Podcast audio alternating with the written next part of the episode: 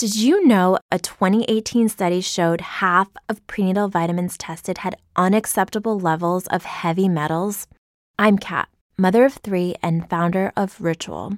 When I was four months pregnant, I couldn't find a prenatal I could trust, so I created my own. Ours is made traceable, third party tested for heavy metals, and recently earned the Purity Award from the Clean Label Project. But don't just take my word for it. Get 25% off at ritual.com slash podcast.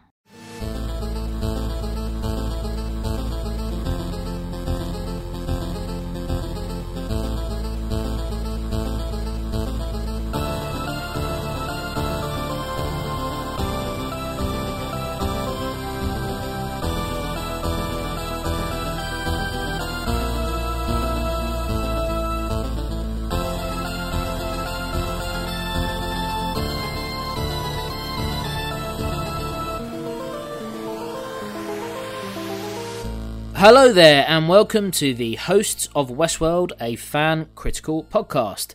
Tonight we will be discussing episode 3 titled, and give me a chance with this, uh, Virtu e Fortuna, Lovely. or Virtue and Fortune. Very well done. Why don't they just call it that? Before I uh, introduce you, Rowdy Rabble, unfortunately we are uh, one member short. Uh, Lucy couldn't join us tonight.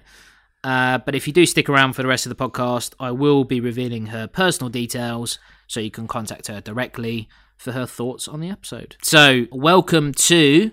Uh, I'm going to start with you, Gaz, all the way down in Australia. Welcome, mate. Yeah, thanks, mate. It's it's about time that I wasn't the last to be introduced. So enjoy that, Emma. I've ruined it now, haven't I? All right, Bubble Boy. Needy. Um, Emma. Hello. Hello. And finally, Crazy Len. Hi, John. So I guess uh, let's just kick it straight off with overall views on the episode. Um, as the lone female member of the group this week, uh, Emma, why don't you kick us off? Give us your thoughts on the episode, and also give us a score. And again, explain for our first listeners potentially what the blueberry scale is. Okay, so this episode for me was good, uh, easier to follow, uh, with slightly less mind-boggling timelines as we had boggly. Boggle. Uh, Boggle, yeah, yeah, and just plomped down in some random point in time, like we did last week. Mm-hmm. I didn't think it was as good as episode one and two. Uh, so, as you requested, our blueberry scale. That's how we rate everything that we watch uh, and review and fan critical slash the host of Westworld. It is a scale out of five blueberries, no halves. I am going to slightly harshly rate this episode a three out of five blueberries. Ooh. Over to you, Len. Uh, why don't you tell us why uh, Emma is wrong? So you usually call me a hype man. You are you are very much a hype man. Yeah, you. Um, you might surprise me this week. You're going to agree with me, Len? I'm going to say that I'm very positive, usually all the time, and very, as I said, hype and very excited about things. Um, but I think this episode was still a very good episode of television. I just think that it, it didn't really move the plot forward in a substantial way. It Yep. felt like it was a lot of action set pieces. Um, I didn't like some of the Dolores stuff, but then again, there's one scene in particular that I absolutely loved. Um, so I'm going to give it a three out of five. Whoa! Yes. Oh my god, For once, Len and I are on the same that is page. unbelievable. Gaz, are you gonna are you gonna agree with these uh, these douchebags, or are you gonna These uh, suckers. These suckers, yeah. I'm just, I'm stunned. I'm in shock that Len has given something less than or fewer than four blueberries. It is mental. Yeah, Outrageous. I, I can't believe it to be honest. I mean, that's why we call him Crazy Len, isn't it? I, I, I enjoyed the episode actually. Um, I reckon I've been slightly more cynical about this season so far than than others. Um, I didn't love episode one. Did really like. I did really like episode two. To be fair, and we're dealing with a fairly small sample size. But this one, I I, agree with some of the points that the guys have made. Didn't necessarily move the plot on a lot, but it's the plot that I'm a bit worried about. So I, I didn't mind that in in a weird way. Fair. Yeah, Yeah, Quite a big totally part of the show, but fair. does make sense. Yeah, I, I I enjoyed the the fact that the show kind of took a pause on that and just gave us some pretty cool action scenes. I'm gonna uh, I'm gonna give it just enough blueberries to top a cheesecake, which is four. Oh, unbelievably, uh, I'm going to agree with uh, with Emma and, and Len. What? in that I didn't particularly. Again, if we're talking about the very high standards of, of Westworld, um, and I don't want to be misconstrued as someone that you know would host a, a program that I don't like. I love this program, obviously. I would say it's a, it's a three out of five, and um, but I guess just to uh, uh, to uh, summarize some of the points there, it is a slower episode. It's one that uh, I think you need in a series. I, I, If every episode is like moving the pace too far along, you end up with um, quite an, I guess, uh, you end up being unsatisfied at the end of the season. You you need something to to start quite fast, slow it down a little bit, and then finish strong. So I'm gonna say uh, it's a three out of five, but that's that's not necessarily a bad score. Yeah, and the standards that the show has set, like you said, have been so high. and um, I think you know the first two episodes we've given very good reviews of. Um, so I, d- I do think that this is a slower paced episode. And hey, as I said, it's still an excellent episode of television. Yeah, absolutely. With an amazing action sequence and you know some really good character beats at times. Is still up there as, a, as an amazing. Still one of the best things to watch on television. Yeah, we're just comparing it against itself. Yeah. Thankfully, uh, unlike last week, we only have two timelines to follow. So yeah, in brackets I have put yay. You've said woo, so you're going off kilter. Yeah, Um, but she's that's off, fine. she's off script, John. So the two timelines this week are about two weeks apart. Um, so pretty much in present day. Uh, we do, however, have three main stories to follow. Uh, one introducing us to a whole new world. So that's where you insert Aladdin. A whole new world, a new fantastic point of view. Um, we will be doing that on most of our podcasts. As always, um, I'm not going to follow the episode um, as it aired um, and jump around the, the characters. I'm just going to focus on each story as they play out. That leads us nicely on to what did you call that world? British colonial world or No, Raj it's world. not. It's let's call it let's call it British Raj World because it's clearly the British Raj. Okay, Yeah, all right. British Raj world. Uh, Len, do you want to do you want to give it a guess? I'm gonna go with Raj World. I mean, when it first when I first saw it, I was like, I'm just gonna call it Colonial World. Yeah. Uh, but then, obviously, because I am in charge of um, trawling the internet to find anything and everything I can about theories of Westworld. Right, okay. Uh, you're con- talking about your personal. Well, that things as well. The, Yeah. the the general consensus is Raj World, John. Cool. Well, I mean, that does lead us nicely on to story one, which is uh, Grace in India Land. Now, like a different show, mate. yeah. So, uh, and again, that's obviously a play on Alice in Wonderland. Uh, and in my notes, I've written it's definitely not racist. So you're not going to get me on that one. Um, so again, uh, I'm gonna I'm gonna go through my notes um, uh, as as I kind of wrote it as I watched the the episode. I've obviously watched it twice. Um, is this India or India World in uh, inverted commas? And um, I guess what I'm asking there is when I first watched it, initial thought was it's one of the worlds, one of the parks, but again, it could have been one of these where they're trying to audition these robots to potential buyers.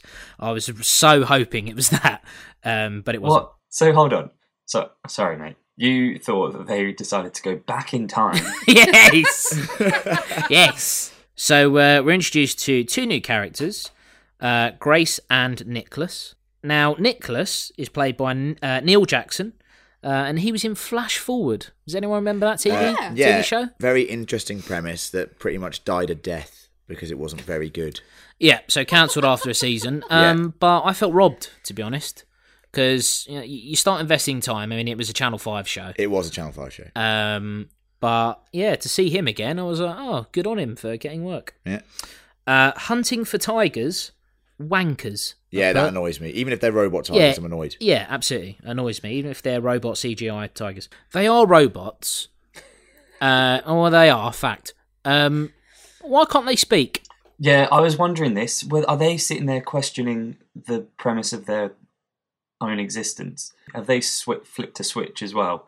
Obviously, some of the uh, the the robots in in Raj World have kicked off, and that's fine. And the tigers are the t- that tiger in particular is looking angry. But is it just that it's being a tiger? I'm gonna come and eat people, or is it I'm furious at being made and controlled, so I'm gonna attack you? I actually don't think that that is a stupid thing to say, Gaz. Oh, I think despite- it is. Despite the reactions of John and Len. And, I, and I'll tell you why for.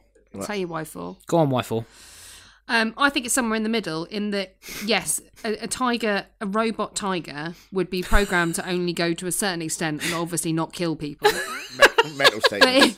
if, if a robot tiger, stop making me laugh. It's a good point. This is good. Thanks for the If thanks for the support, Emma. You're welcome. But if a robot tiger were to gain inverted commas tiger sentience, That's not possible. That's not possible.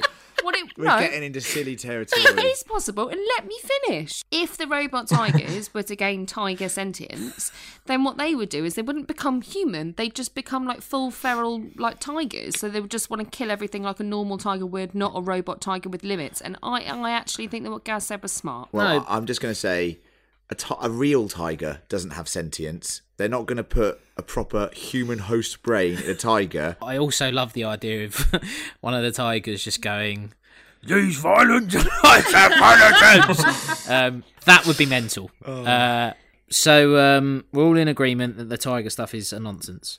Uh, I put hashtag confirmation we're in a park, um, and we've already discussed the name of the park, and it's definitely India World.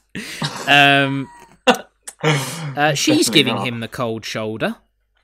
Oh no, actually they're fucking. So I can't read anything from women apparently. Prove you're a human. Uh, and I put Blade Runner vibes. Yeah, very. Uh, I agree with that, John. Very good. Very good shout. Um, one because of the test, I guess. Two because of like the lighting. It's very uh, like with the Mm. Yeah. with the sun coming It felt into a bit noiry, didn't yeah, it? yeah, very noiry. Jesus, man, she shot him. He gets sex now. That's how the future works, apparently.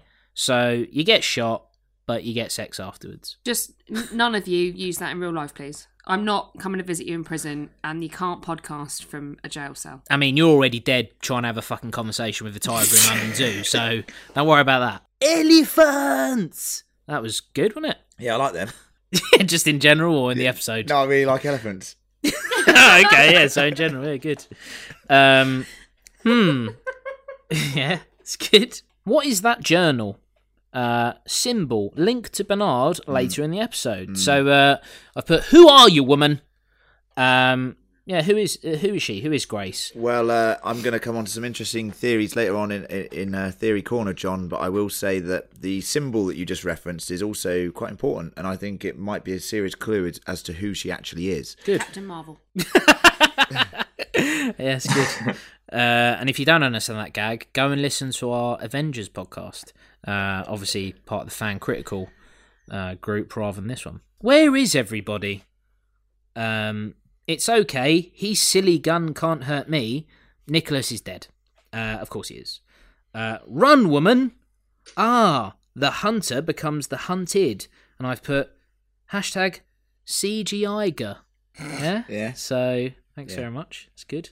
Tiger spears Grace off a cliff into the lake, which is mental. She's having a bad day, whoever she is. Ah, so that was the tiger from episode one. Obviously, swept up, dead on the beach. The tiger that they find, and then they reference the. Oh, we've got Bengals in Park Six or whatever it was. Uh, Grace's day from hell ends with her bumping straight into Ghost Nation. So, uh, we have already started discussing this uh, this thread, but um, I'm going to open it up to you, Len. So, um, uh, for me, this is probably the most interesting story um, of of the episode. Um, I guess one of the complaints, which is valid, is that it, it the episode seems to slow down quite a lot, but uh, you certainly can't argue that in the first ten minutes of the episode. Um, so, give me your thoughts on uh, on Grace. Uh, yeah. So thoughts on Grace and the revelation of a park that we never never thought would have existed. I mean, I would not. Yeah. Have, I would not have said this is one of the six parks. Um, this took us all completely by surprise. Um, the most, some of the most interesting things for me in this are to do with who Grace is, uh, which we will go into in more detail later. But um, she obviously has a good understanding of the park. She obviously um, is very wary of sleeping with hosts potentially. Um, that, I'll I'll come on to the reasons why I think this later. Prude. But there's also uh, some good stuff here where we see the boundary of the park and we see the Love this. laser the laser light that separates the park. There's a warning going on in the background. You are now leaving you the boundary of the park. Please turn back or whatever. Yeah. And that's when she gets hit over the the edge of the cliff. Um, so that's interesting because we're finally getting some actual like science behind how these parks are broken up. Um, obviously, there's no security involved because Delos security has been totally pretty much wiped out at this point. yep. Um, but it was great to have a new character. I wanted new characters at the start of this season, and hey, it looks like we're getting a strong female character, another strong female character in the show, which I think is only a good thing. who potentially I think might be a better one. Um, well, I th- also thought it was interesting, and I guess we'll come on to this when we talk about who Grace is. Is that she knew to run for basically like the inner complex Yeah. on the Yeah. edges of the park, Yeah, she knows her way around. which opens up a lot of questions that we can come to. I this is my favorite part of the episode, and I think because I love this so much, the rest of it, this is why I kind of rated it a three out of five. Compared Yeah, to the fours yeah. and fives. Yeah. because the rest of it didn't quite get me as much. Um, this and the ending were my two favorite bits. Yeah, okay. But I'm looking forward to it. Grace seems cool. Uh, Gaz, uh, what, what did you uh, what did you make of this? Obviously, I know you're not a massive fan of uh, of tigers that can hold a conversation. I don't think any of us are, but um, but this story in general, what were your overall thoughts? Yeah, I echoing what what Len said. I like the um, I like the fact that Park Six is the British Raj. It's not one that you would have would have predicted. So, um, pretty cool. I think it, it's a pretty niche market that they're aiming for there. Yeah. Like, Yeah. oh, have you ever wanted to uh, to be in charge of India? No, Well, like yeah, not. I mean, it's tr- India's a very cool place. It, uh, you can have a lot of fun there. I don't know, necessarily but want to be in charge of it. It's a big. It's it's. There's a lot going on. I think it's an interesting. It might be an interesting comment on um, the state of the actual world that they're living in now, because that they're going to hunt tigers, for example, which could potentially be extinct at this point in their current timeline. Um, that you know the elephants, the sort of beauty of India, the wildlife, which is why they're there. Um, it could be a very good um, like comment on the state of what of the world that they're that they're from. yeah, which I think Yeah. is I interesting. think I think that, that I think that's a fair shout. I just have to say, and look, I I, I have no issue with India. I don't. Uh, and if you're listening from India, welcome. Um, but if I had to go to a park, you know, the Wild West, pretty cool. Medieval world, pretty cool. Some sort of future world, oh, I'm having that. Samurai world, God, that'd be mad, wouldn't it? India world, definitely not. Dinosaur world, yes. There's a market for that. And if you are going to hunt animals, uh, yeah, and I, I get the point that it's been, you know, potentially if we're looking at the timelines, let's say, you know, 50 years since tigers have been extinct or whatever. Mm. Um, but that's not that interesting to me. As uh, it, it- look, if I if I was a businessman running a park, I'm looking at dinosaur world. That's what I want. Mm. Some sort of Jurassic Whoa, Park. park. Park world.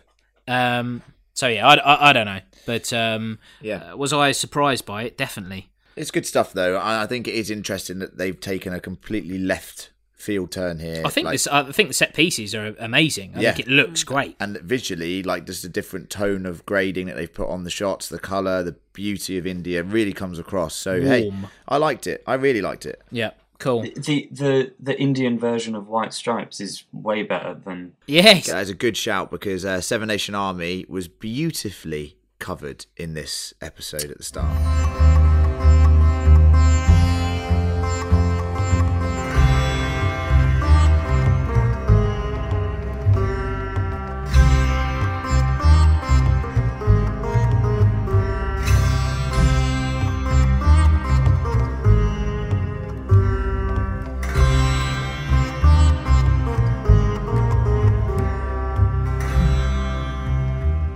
It you awesome. know what? I, I actually knew the instrument that was used as well. That's Sitar? annoying. Yes, sitar, Sitar. Correct. Yeah, there you go. So that's Len. Len is a sitar player. Uh, no one wants to comment on the, the Grace bumping into Ghost Nation. Yeah, I mean, Am I sh- right? she looks up and sees Ghost Nation there. Um, and I've got another theory about Ghost Nation later. Um, let's just say I don't think she's in any danger whatsoever. Oh, I have also been reading this very same theory, I think, and I like it. Uh, hello there. This is the advert section of this pod. Uh, apologies for disturbing your uh, absolute thrilling uh, listening of this podcast thus far. Uh, I'm obviously taking the piss, hence the uh, the voice that I'm putting on. If you have enjoyed this pod, please do review, share, and subscribe. We are the hosts of Westworld. We are on iTunes, Spotify, and all major podcasting apps. It's also worth noting our parent podcast, Fan Critical, uh, also on the major platforms. We discuss other TV shows like The Walking Dead, Game of Thrones. Uh, we'd do a dragon, but I'm not going to. Ghost um, and Stranger Things. Uh, we also do major event movies. We have just done Avengers Infinity War, uh, which is absolutely fantastic. Uh, please do listen if you have seen it. Um, and we'll be shortly covering um, Solo and Deadpool 2. Uh, but other than that, I'll let you crack on with the rest of this pod. See ya. So, uh, we're, if everyone's happy with that, we're going to move on to story two. Um, and we're going to be covering Maeve, Hector, and Lee Sizemore. Um, straight off the bat, I'm going to say this is the weakest story for me. Um, and I didn't particularly enjoy it. Uh, it has uh, very few bits that are excellent. There is one moment that is excellent. Yeah. Yeah. Um, but for the most part, it's uh, it's pretty dull. I've got to say. Um, so on to my notes. Uh, Lee was born to wear this costume. um, every time he, he seems to crop up, he looks hilarious. Yeah, he's hilarious. Um, and I've got to say, Lee Sizemore, uh, he's uh, he's a bit of a bit of a legend this season so far. He's a grower, mate. yeah, Grower. Growing on me. yeah. Well, there you go. Lee comes up with a far better plan than Maeve. Ghost Nation arrive. No subtitles to help us out. I like Um, that though. but I like that because we're in the dark, like Lee and Maeve. We're kind of like, oh, what's going on? yeah. Is it is it bad? Um, Maeve can't control them. Shit. These are my notes. Uh, run away. They go underground like they should have done originally. Yeah. Um, and then this seems to be a, a recurring theme. Uh, it's happened in the first episode, the second episode, and now again in the third episode, where so we get two lines from Lee, uh, and the first one is exactly what the fuck do you think you're doing, and secondly, you two were designed to be alone. What is wrong with these fucking humans? I agree with you, John. They could rip his head off. I don't understand it. Like, Well, he, I, I think he feels like Maeve won't because Maeve needs him to find her daughter, which is her one mission right now. yeah, but I mean, Don't oh, push the luck. I know. Come on, man. But But like, also, it's Lee Sizemore. doesn't serve a purpose though. And when she died, the dream died with her, and I dared dream no more. It's uh, poorly, you know, a, a nice line, quite tragic. It's obviously talking about his ex, uh, his ex girlfriend or wife, whatever. I think it's his girlfriend.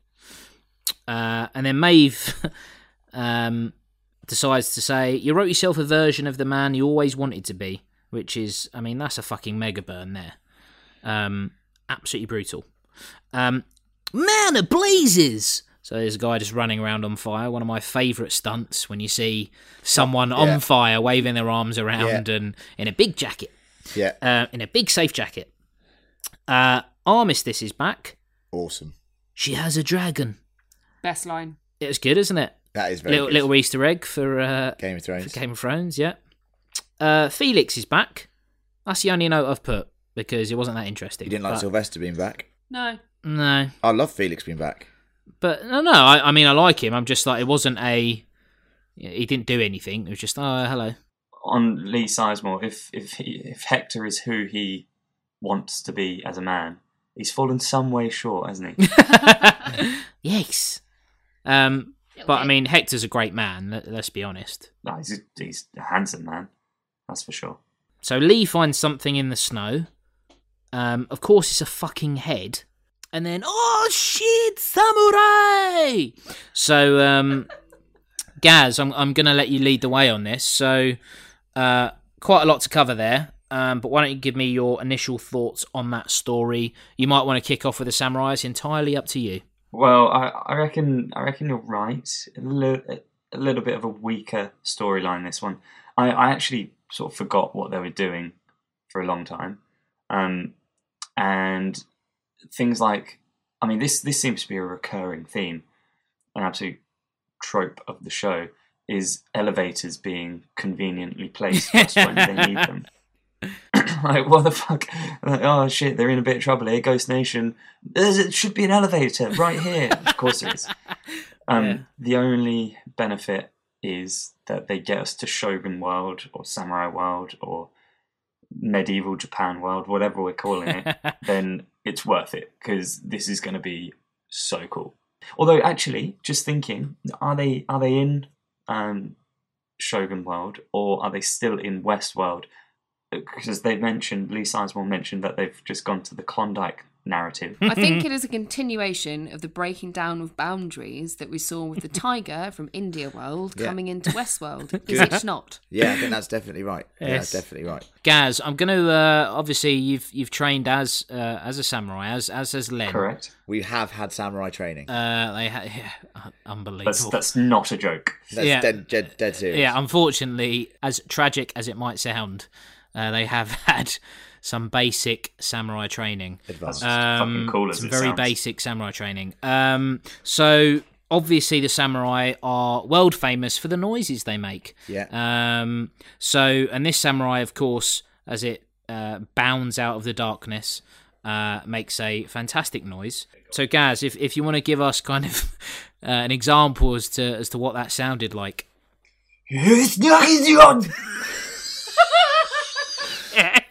Yes, that's good. That's good. That Len, um, obviously, as uh, probably the more advanced uh, of the two Well, that's not true. Yeah. Um, do you want to do you want to give us your uh, rendition? yes, yes, good. That's worked better than I thought it would. Um, so, Len, uh, obviously, you're clearly um, uh, uh, the expert of the two. So, uh, do you want to give I mean, us uh, again, your thoughts is on? what uh, is this? on um, do you want to give us your thoughts on uh, on this story, Fred? Yeah, so can I rewind the whole of Maeve? Can I? Yeah, rewind? yeah, yeah, go for it. Yeah, so, absolutely. um, I agree that a lot of the, the the sort of Maeve and Hector and Lee Sizemore journeying across the park storyline is is just stalling a little bit. But the interesting part about Ghost Nation is obviously that Maeve couldn't control Ghost Nation, Yeah, which is a big um, thing that we'll come on to later. But it's very important for Maeve because she has that inherent fear of Ghost Nation anyway, due to the fact that her previous loops. We obviously saw the Man in Black in her previous uh, in the first season and Yeah. some of those other loops he was the one who went in and killed her and her daughter Mm-hmm. but if it wasn't him her loop it seems was always tragically bound to this fate where a ghost nation person would go there and scalp her and kill her daughter yeah, so she's got that inherent fear. So for her, this is like her kryptonite at the moment because she's qu- pretty powerful. You know, Yep. probably more powerful than Dolores at this point. Um, so that was really interesting. Armistice turning up with a robot hand, loved it. yeah, yeah, yeah. Absolutely loved it. I don't know where they got the robot hand from because they don't really work that way anymore. They they work in the flesh and bone sort of uh, remit of robots, think, but it was pretty um, cool. Sylvester and Not in the future. Yeah, but they don't have any robot parts there as far yeah, as I probably understood. somewhere. But that Probably was awesome. Flamethrower, awesome. Uh, and Hector, who has been seeming to be a more sentient host, reminds us once again that maybe some of these hosts aren't as fully realised at this point or fully sentient as we think. Yeah, absolutely. Um, the delivery from Lee Sizemore, one of his best ever deliveries on the show. Yep. The way he suddenly, you know, did that stupid comment and then read that line to Hector, repeating it exactly as he said it. Hmm. Um, I thought that was very good, uh, and I like that bit. To be honest with you, yeah. um, and finally on Shogun World, um, I don't think, like, and I agree with Emma. They're not in Shogun World. They're in Westworld. The park boundaries are gone. But I also think that uh, the introduction of these characters will lead Maeve and uh, Lee Sizemore and Hector and Felix and Sylvester into Shogun World because I have a slight suspicion that Maeve's daughter will have also gone past park boundaries. Potentially, if they're so close as they are now, I think she probably will have gone into Shogun World. So that's how we're going to be introduced fully into Shogun World. Yeah. Can I ask a question of the group? Yeah, of course you can. Excellent. Um, what does everybody think about the um, comparison of Dolores and Teddy and Maeve and Hector? As in that Hector is a bit slower on the old sentience sentience wagon, as is Teddy. Do you think that that's interesting or Yeah, shit? definitely interesting. Stupid men. That, yeah, stupid men. Bloody again. stupid Yeah, men. Uh, that. no, very interesting and definitely a good parallel. They even had that little face off last week uh, with their own little crews. Um, I definitely think they're going for something there, and I think maybe they're going towards the, the the point of the story at the moment is that Teddy in this episode seemed to have a bit more um, thought processes, or at least what we believe to be breaking, you know, what he would usually do, his usual Yeah. actions. So, Do you think? yeah, hundred percent. I, I just think that they they're sort of showing that. I think by the end of it, Hector and Teddy could become sentient, but they're finding their own journey there. Males take longer to gain sentience in real life anyway, don't they? So yeah, makes I could. I couldn't think for myself for a long time, to be honest with you. We're going to move on to story three Dolores, uh, Bernard, and friends, I'm going to say, because there's so many people involved in this. Um, I've also put a little note um, in that says uh, this initially starts in the furthest present. Um, so again, I'm gonna I'm gonna flow through these notes. There's quite a lot, so I might stop halfway through and get your thoughts. If you are clucking or chomping at the bit uh, to uh, to discuss something that I say, then feel free. So uh, it's the Delos squad. Um, hashtag extra watch. Now, anyone that uh, that knows me and, and the way in which I watch programs, for the most part, I'm just looking for extras that either have quite funny lines, uh, giving it their all, um, or just some random person that I'm like, how have they got this person to just be an extra? Um, and the first person that walks up, part of the Delos squad, um, is that creepy maid from Get Out. Did you notice that? Fucking hell, great spot. I didn't realise it was her, but that's Yeah, cool. I, I looked at her and I was like, oh, she reminds me of someone. It's like, it's bloody maid from Get Out. So there you go. And if you've not seen Get Out, Go watch it. Uh, go and Ve- watch it. Very good yeah, we discussed it in uh, the fan critical Oscars um, preview podcast. preview podcast. Yeah, uh, lots of dull talk, uh, which prompts a jump back to, and then we go two weeks back to Bernard and Hale, uh, who are tracking Abernathy. Uh, Stephen Ogg's back. Yay! No, no Yeah, enthusiasm. I'm, I'm, I'm massively happy to have New enthusiasm. Stephen Ogg back as Rebus, who uh, we said if you any of you ever listened to our Walking Dead podcast, he was one of the highlights of the Walking Dead season eight. Excellent, and, And- still is. So Uh, yeah, yeah, still is the only highlight. No joking, but um, he's great. What an actor, and I'm glad that he finally got a bigger part. Yeah, I mean, I think Trevor from GTA Five is still his his biggest part, but Well, fair. whatevs. Uh, Jesus, they trapped Og pretty easily. Now they make a noise in the bushes. Uh, Og goes over. Hale's just on the floor flipping him the bird for some reason. I don't know That why. weird. So weird. uh, and then he just gets hit on the head with a rock. Yeah, I was like, what the hell is this? It's like Bernard in action, mate. Bernard. Um, Banyard. But yeah, just so bizarre, so like stupid. Um, but anyway, uh, what then happens is let's give him a little attitude adjustment. Let's make you the most virtuous, quickest gun in the West. Now, my next note is cue absolute fucking awesomeness. Um, because Og just turns into, I'm just going to call him Og. I know his name is Rebus, but uh, Stephen Ogg turns into just this unbelievable character, like a proper cheese ball Yeah, um, and just guns everyone down. And the lines that come out of him are just, I I mean, I was cracking up. Um, he makes this comment about um, touching women as soft as, as a petal. Yeah. Um, I was like, what is this?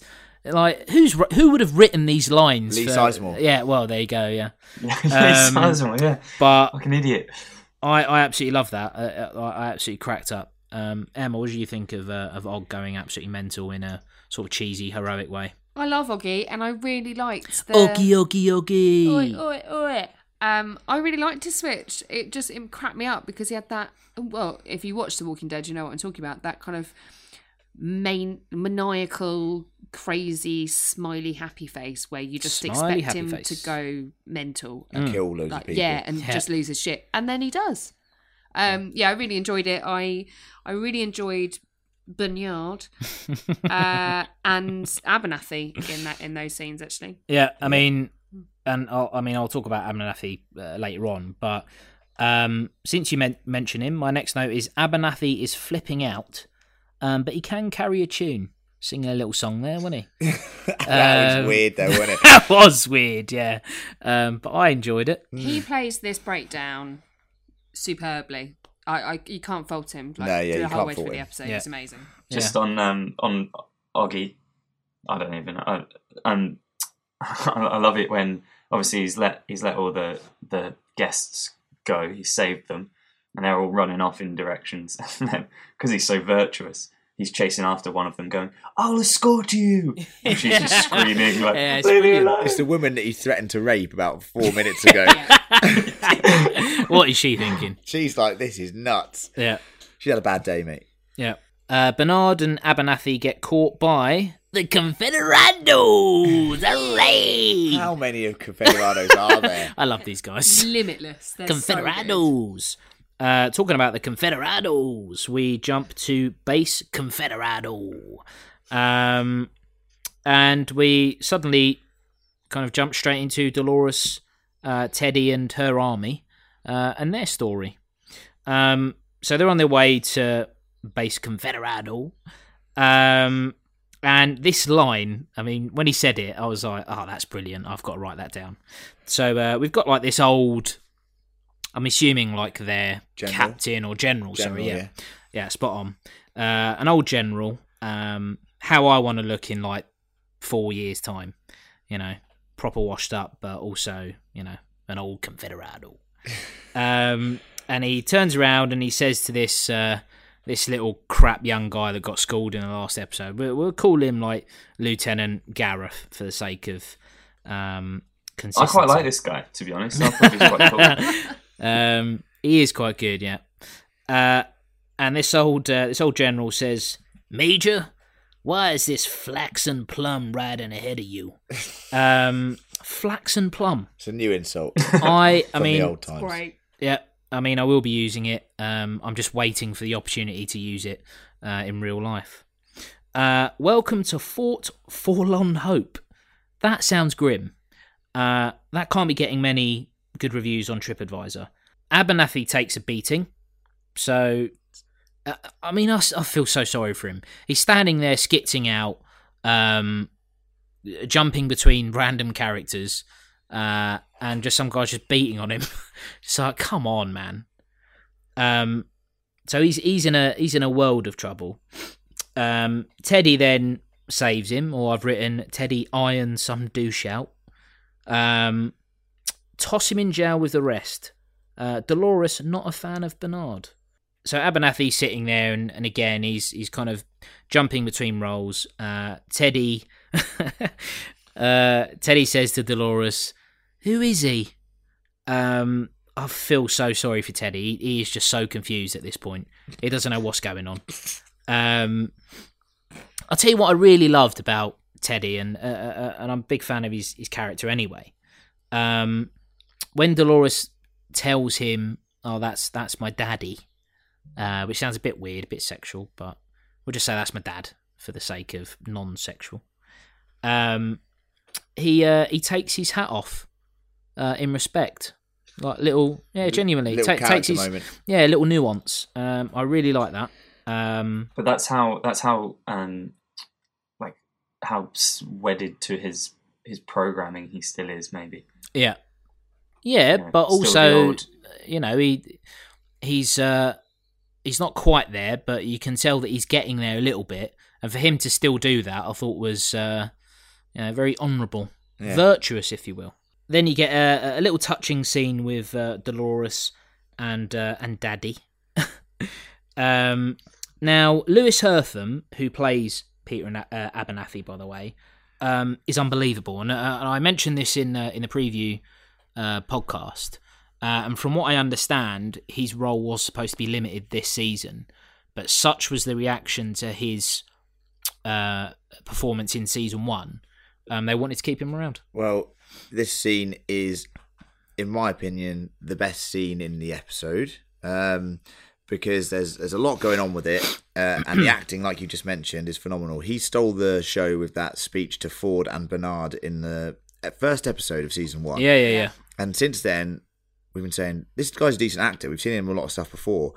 And the way he plays jumping between his characters, conversing with Dolores, and then the way that Evelyn Rachel Wood plays off of that is very interesting, especially considering how we see her and how dark she's become as a character in the first three episodes of this season. Yeah. Um, she res- resorts here Well, you're skitzing out. no, then. yeah, I'm skitzing like Abernathy. she resorts to her programming of being the farmer's daughter, yeah, which is fascinating. yeah, yeah, yeah. It yeah. like similar to how Maeve is chasing a daughter that like even Lee Sizemore stupidly says isn't even hers. Mm.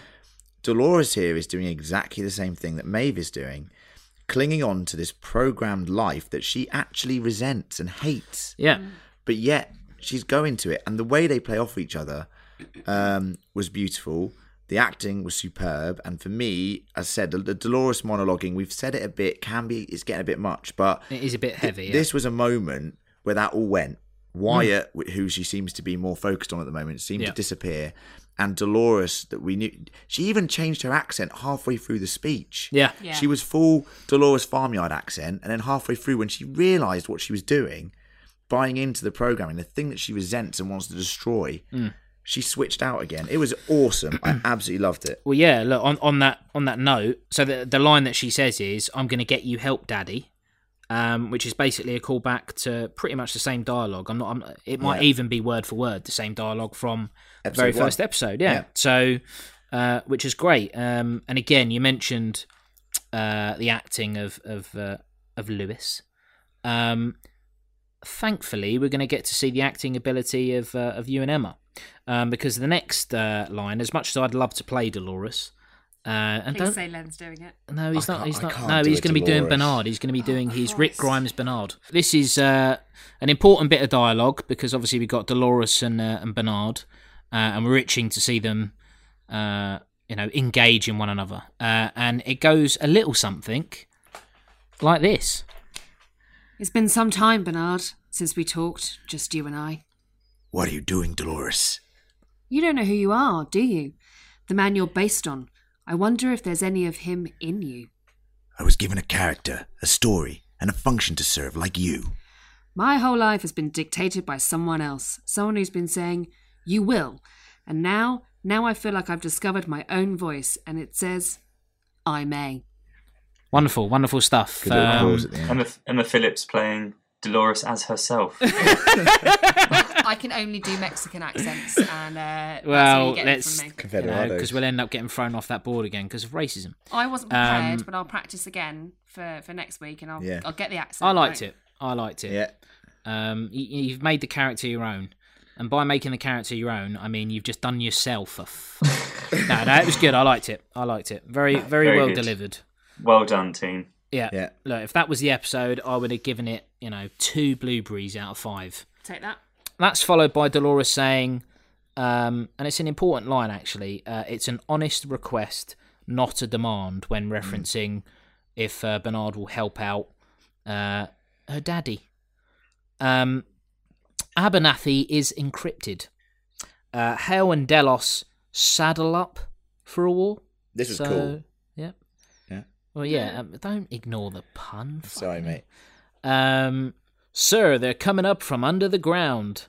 Uh, that's a good line. Yeah. Um, kind of like Alien as well in a way, but you know, or, or Alien, should I say? Yeah. But Tremors. Tremors, yeah, Yeah. yeah. Kevin Bacon. Uh, Confederados aren't torture a treat. Woo, Confederados! I love you guys. Um, obviously, following that, most of the Confederados are then killed, um, annoyingly by both sides. Now, not a fan of that, uh, and I've written down "boo" uh, with you know several O's um, and a few exclamation marks because uh, like that pissed me off. Yeah, and I, there's some interesting things here. Can we pause and go through the battle? Sure, yeah, yeah, go Can- for it. Okay, yeah, yeah. So some interesting things here with the, with the actual battle itself. Um, we're in like the far future. I've got a cut. This is where I've got a couple of niggles. I love the way it looked. It looked cool, but we're in the far future. They would be using drones here. They would be using. they would be using something other than fucking buggies. We said this last night. m- Me and the girls I was watching with. Right. Why wouldn't they just blow the? Fucking You'd have place machine Up? guns on drones. They wouldn't be able to take them down. There'd be loads of them. No, and you wouldn't drones are extinct. No, just. yeah, they're back. They're they're all like tigers. but also, just drop a fucking bomb. Well, that's too much. Why is it? They're killing all the hosts. Just grenade them Oh, all. they want no, they want to get fucking Abernathy. Okay, that's true in the back. bomb everything but that in the isn't front, what sort of strategy is this? I'm a general. I'll tell you what we do. We just bomb everything. Yee. Jesus, no. I'm Blow it up. that. Just But- blow it all up. But a, a, a couple of comments on the on the battle though. It was it was cool to see like the Delos organization like bring in sort of modern warfare against the Confederados. Confederado, the Um, raid. And I liked the fact that Dolores sacrificed the Confederados to eventually lure the Delos organization in. Obviously, they're super confident. They've got amazing technology Yep. or like ridiculous machine guns. Yep.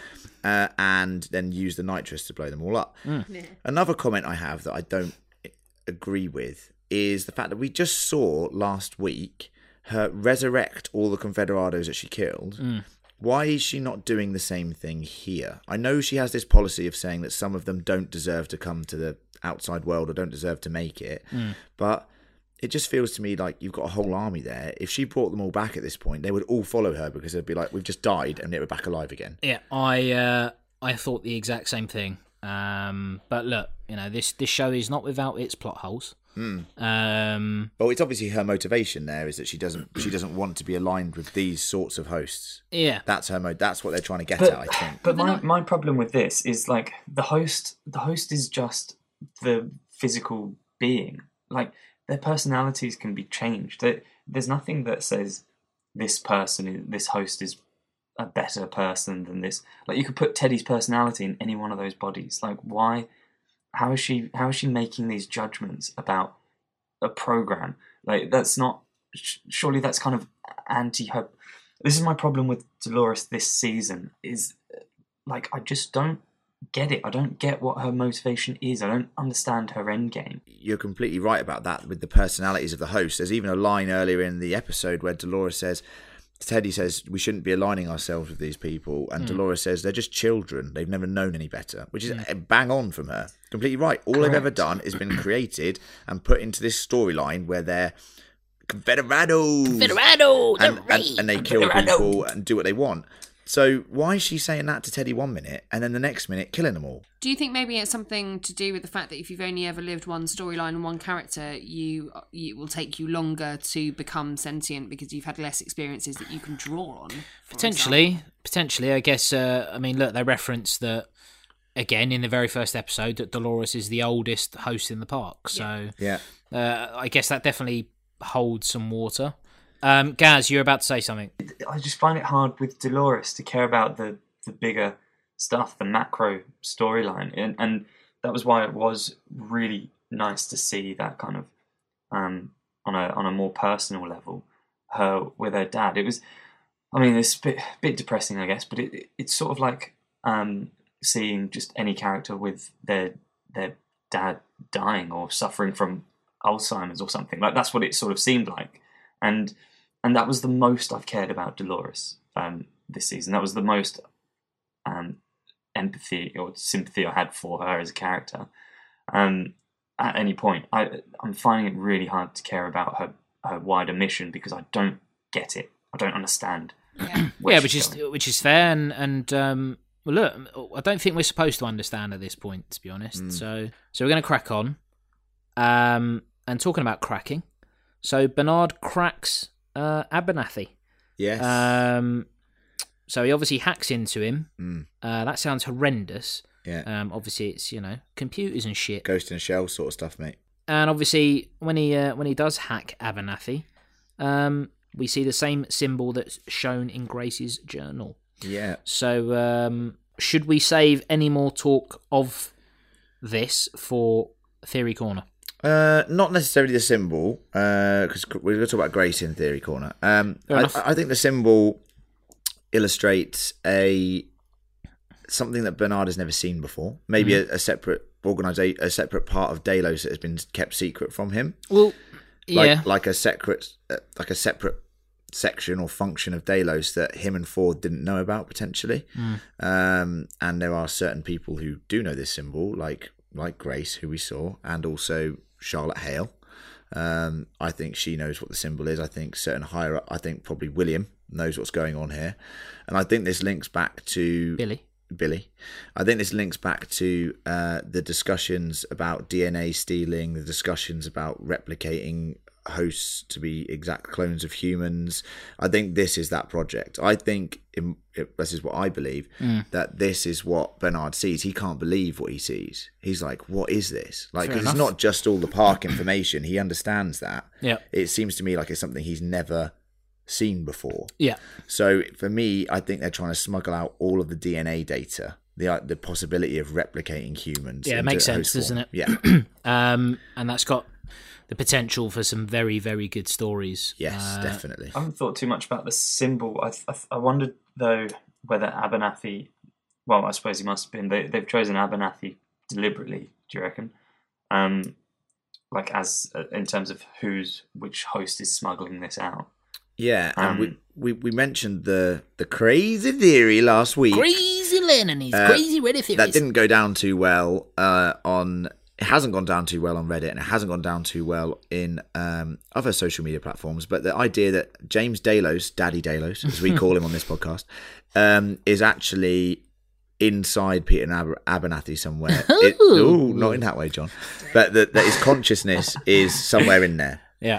I Uh, don't- And that I is don't why love he that was a specialist case to sort of take out.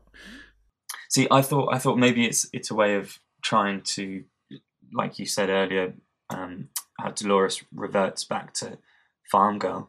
I think you actually said resorts, but um, she reverts back to Farm Girl, and I thought maybe have they have they deliberately chosen Abernathy to have this code so that they can they can sort of short circuit Dolores's progress a little bit.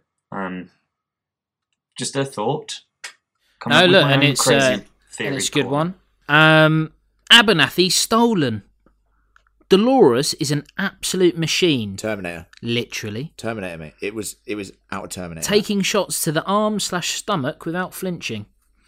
Uh, that was cool, wasn't it? She's T eight hundred. There you go. Uh, Bernard is knocked out by Clementine for some reason.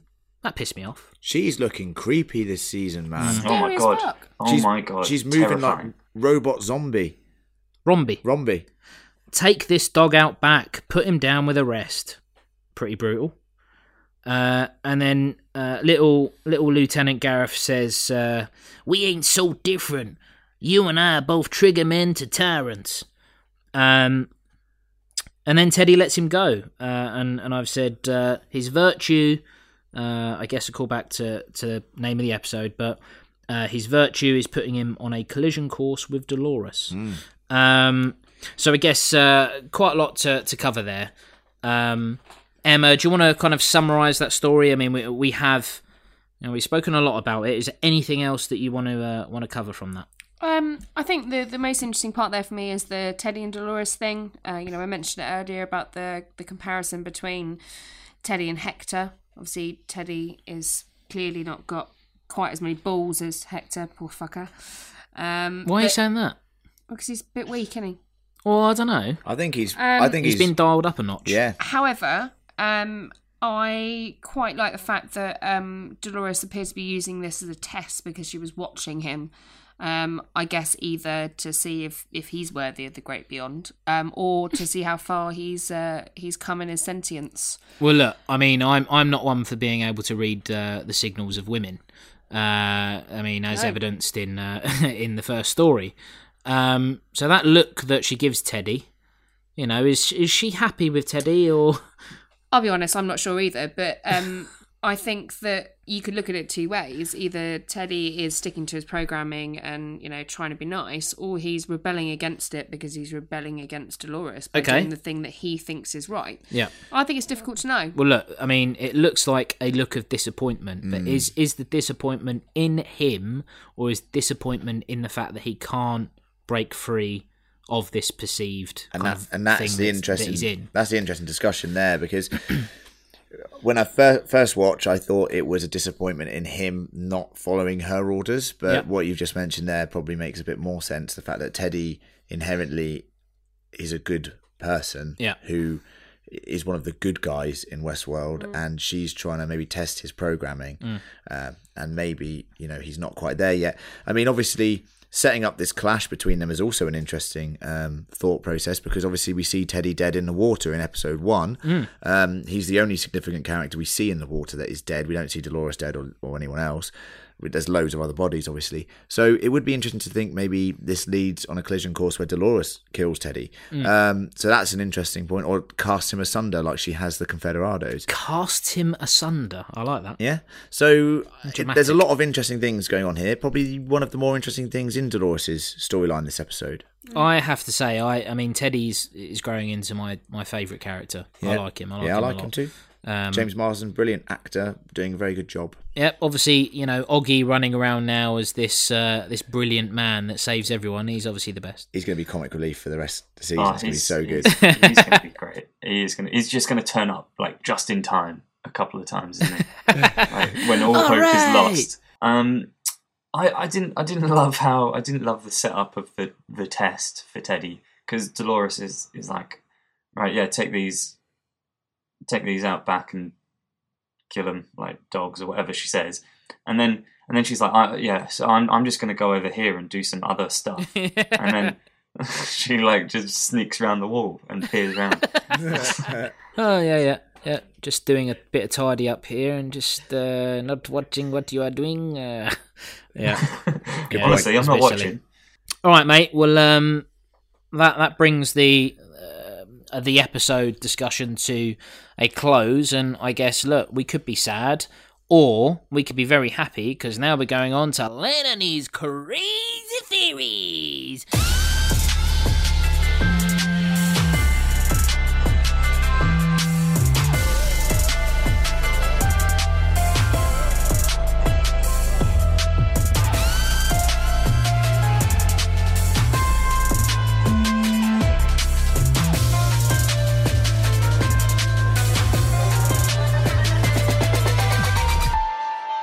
All right, then, guys, welcome to our third edition of, uh, or actually fourth now edition of Crazy uh, Theory Corner. We're just going to call it Theory Corner. I'm going to bring you a couple of more down to earth theories this week, uh, as well as one that we've actually referenced in an earlier episode. So back Dude, in, this is crazy theories. What's sorry, going mate. on Well, here? this is the, the crazy. The first one's the crazy one.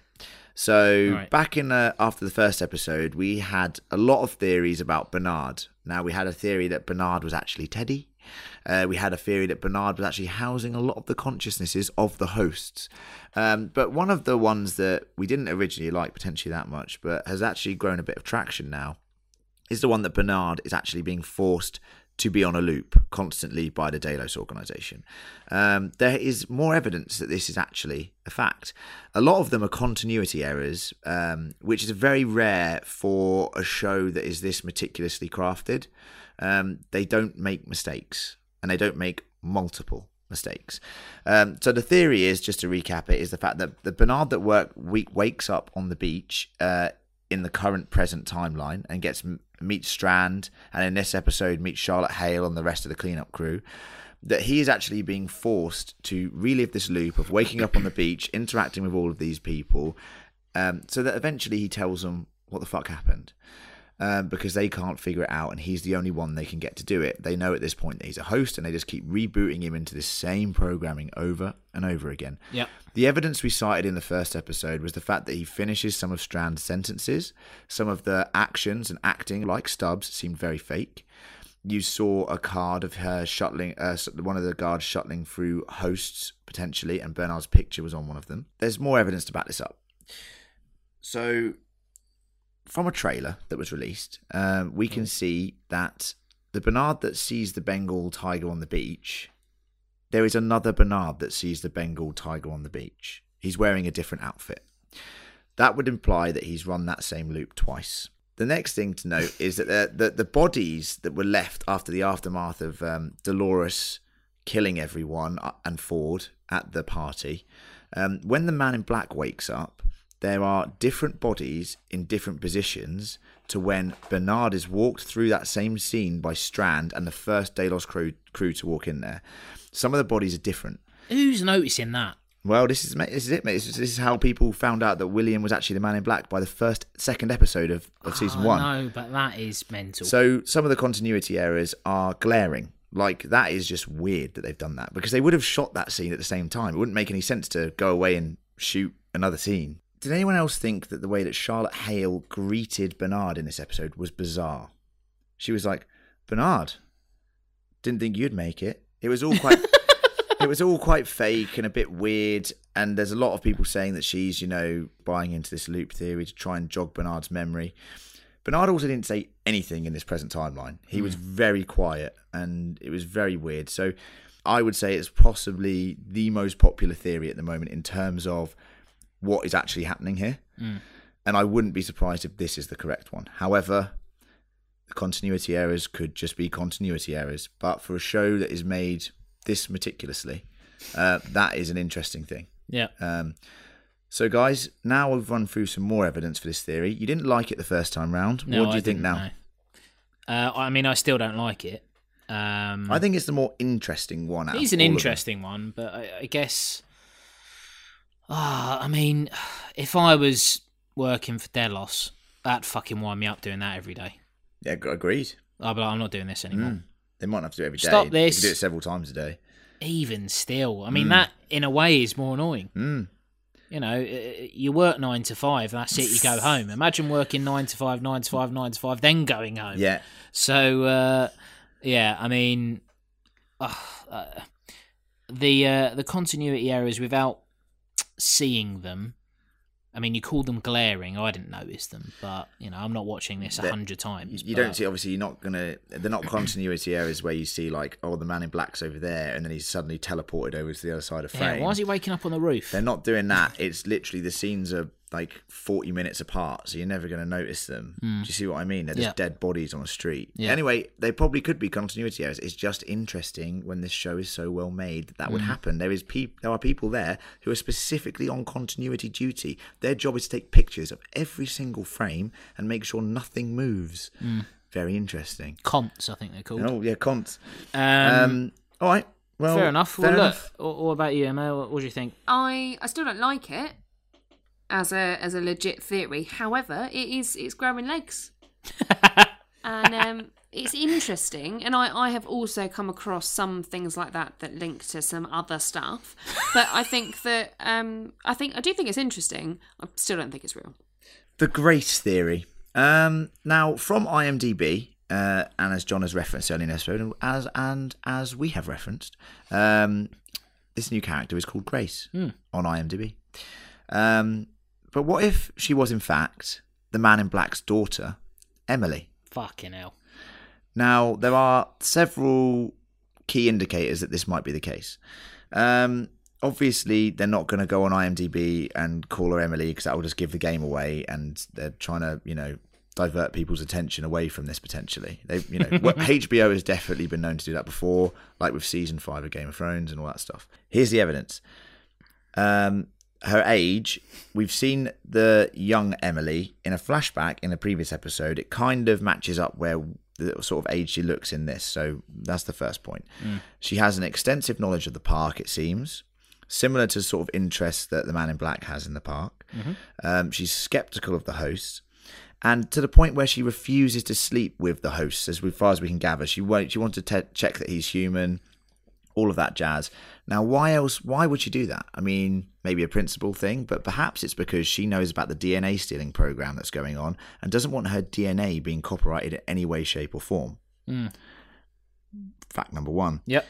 She also, as we saw in her notebook, had the same symbol that, that the encrypted data in Abernathy had, and we referenced this earlier. That's quite important. Yep. Why would she have that logo? Hmm. If we believe it to be the secret logo for the separate se- section of Delos that Ford and Bernard didn't know about, how else would she have that? But it would be fascinating if um if it was her, because that would set up a very interesting meeting now with your favorite character, John Ed Harris, and the Men in Black, Man in Black, um, Men in Black, Will Smith and Tommy Lee Jones.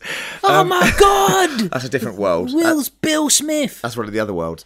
Um, but no, it'd be very interesting to see this happen, guys. What do you think if Grace is actually someone more important? I'm going for it. Gaz first. I would find it very hard to argue against any of that. I reckon that's a, a great theory. I love it. Um, I initially thought that she would that she was somebody's daughter. I didn't really sort of think it through. Um, but my first thought was well, she's she's got to be somebody of import, and um, I think that being being um, William's daughter makes a lot of sense. I reckon that's um, that's a great shout. Uh, it also, it perfectly explains why she wouldn't want to have sex with a robot. Um, I like that a lot, and I'm I'm on board fully. On board. Great. Everyone else? Love it. I also like this theory. I do genuinely. Um, it uh, it makes a lot of sense. Yeah. Um, and I guess earlier when you said, uh, "Oh, I'm up for some tepid, you know, bog average theories," uh, that doesn't mean they're not good ones. And um, I think that, uh, yeah, uh, it makes a lot of sense. Can't argue against it. But I mean, I suppose also the other hesitance against sleeping with robots could be that she knows about Billy's experience with Dolores and what that then did to him as a person. Yeah, so the emotional scarring it can cause and all that sort of stuff. Yeah. And the way it broke apart her family potentially and made her mother maybe kill herself and all that sort of stuff that was referenced in the first season. So Yep. there's a lot of interesting points there. I would love to see a scene with Ed Harris and her later on. Yeah, bloody love it. And I want to see her uh, more of her as a character because I think she's awesome. Um, and the fact that she winds up on the beach uh, with Ghost Nation leads us on to the Ghost Nation theory. Now, this has been this is pretty popular at the moment. Everyone's sort of pretty much saying this, so let's just say it for everyone. Um, Ghost Nation potentially are kind of like a failsafe if everything goes wrong. Like they have been programmed to protect humans, protect if in the event of a massacre of what's happened at the moment. Yeah. Um, this uh, I think this theory originally came from someone on Reddit called Dupreme. Um, Dupreme. Um, we know that uh, Stubbs originally found Elsie's distress beacon at the end of season one. Elsie, someone who has been missing for a very long time, and we saw her in a flashback of Bernard's get strangled by Bernard, but never actually saw her die. So, kind of like to think she's still alive. The theory goes like this it goes that Elsie has actually reprogrammed Ghost Nation to protect humans or employees. Um, which is why she sent Stubbs out there and why Stubbs was never hurt by Ghost Nation. We know he's fine now in present day timeline, and why he was just rugby tackled by them or whatever. Mm, yeah. And then he's now reappeared absolutely fine. We also know that the Ghost Nation were searching out Lee Sizemore. They are they requested just Lee Sizemore, so that's an interesting mm. interesting point there as well. And at the end of the episode, they come into contact with Grace, and that's why I think she's actually going to be fine because the Ghost Nation is this failsafe that has been put in place to protect these people. Um, I like that one too. That's yeah. it also explains how Maeve wasn't able to control them because they're not on the same network. May I have one niggle with this one? Because I like it. Niggle away. Majority like it. I'm just not sure about the Elsie bit. I kind of feel like we should get over the fact that she's dead. It's maybe somebody else I else. don't think. Yeah. There's, there's I no mean, way she's dead. There the is. rest of it, though, I love. I love the idea that the most terrifying people in this park are, are Ghost Nation, and yet they're there to protect people Yeah. like us. Well, yeah, you lot. I, I'll I'm a only robot. I'll only like it if in the next episode she looks up and this Ghost Nation fella just turns around and goes, "It's okay, you're safe." like that would uh, would crack me up. that would be hilarious. Yeah, and then okay. Rebus turns up, and it's just a massive fun time for everyone. Yeah, look, a- another solid theory, and again, um, not one. That, I mean, when you initially said it, I got a little bit annoyed because I was like, "Oh, come on!" That's, I mean, it's so convenient, isn't it? But actually, it makes a lot of sense. Yeah. uh, I enjoy it. Yeah, and look, you know, there's the human characters need some sort of support at the moment because they're getting absolutely decimated. So it was a bit pointless if it just Delos turn up, get absolutely slaughtered. Delos turn up, get absolutely slaughtered. They need a bit of a helping hand. You know, Dolores also killed on camera one of these Ghost Nation people in the very first episode. Yep. Uh, which would also lead to believe uh, that she doesn't view these hosts as worthy because they're still under programming. Yep. So hey, it's got legs, I think, and is one of my favourite theories at the moment. Um, but I think all three that we've mentioned today are very interesting and are very possible at this stage. Yep. two out of three this week for me, Len. Well done. There you go. First week, it's bullshit. This one, great.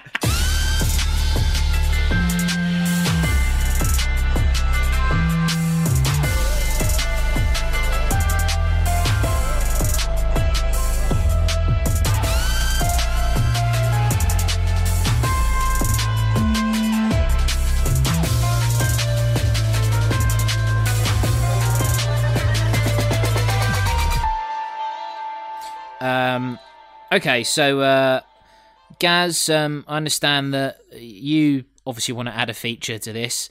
Uh, I think Len is fuming at this point, but it's only a short one, isn't it? Len, uh, uh, you know, I know obviously you got to edit all this, but Gaz, uh, you now want to discuss worst line of the episode. Um, so Gaz, why don't you uh, why don't you give us the line and deliver it in in that character's voice? So when Armistice first arrives and she goes, Love to say hello. We've got to run. Isn't it easier just to say hello? Yes, yes, yeah. Ridiculous okay, I mean that was big build up for nothing, to be honest. Yeah, and and, the that delivery was, shambolic. Um, so that was Gaz's worst line of the week. Okay, so uh, so that's it uh, for another pod. Um, if you have enjoyed listening, do review, share, and subscribe uh, to the hosts of Westworld. We are on iTunes, Spotify, and all major podcasting apps. Uh, it's also worth noting our parent podcast, Fan Critical, also on the major platforms. We discuss other TV shows like The Walking Dead, Impression Emma. Ah, What the fuck is that? don't know, bear. All right, I mean, it's The Walking Dead for I fuck's wasn't prepared. Jesus, Len, you know, give us a zombie. Again, sexual zombies. Um, Game of Thrones, Gaz, give us a Jon Snow. Hey, alright, lads, let's go and have a party. How are you going to cut out there? Uh, and uh, and Stranger Things, there will be no impressions because Lucy is not here. Uh, we also cover major event movies like Avengers: Infinity War. Go check that out. We just released that last week. If you have seen the biggest cinema event probably in history at this point, um, go listen to the review because it's good fun. And uh, we literally do a full spoiler cast on it. Yeah, huge movie, almost as big as uh, Honey I Shrunk the Kids. Uh, so uh, nice little reference there to a classic movie. Uh, we'll also be uh, in the next couple of weeks covering Solo.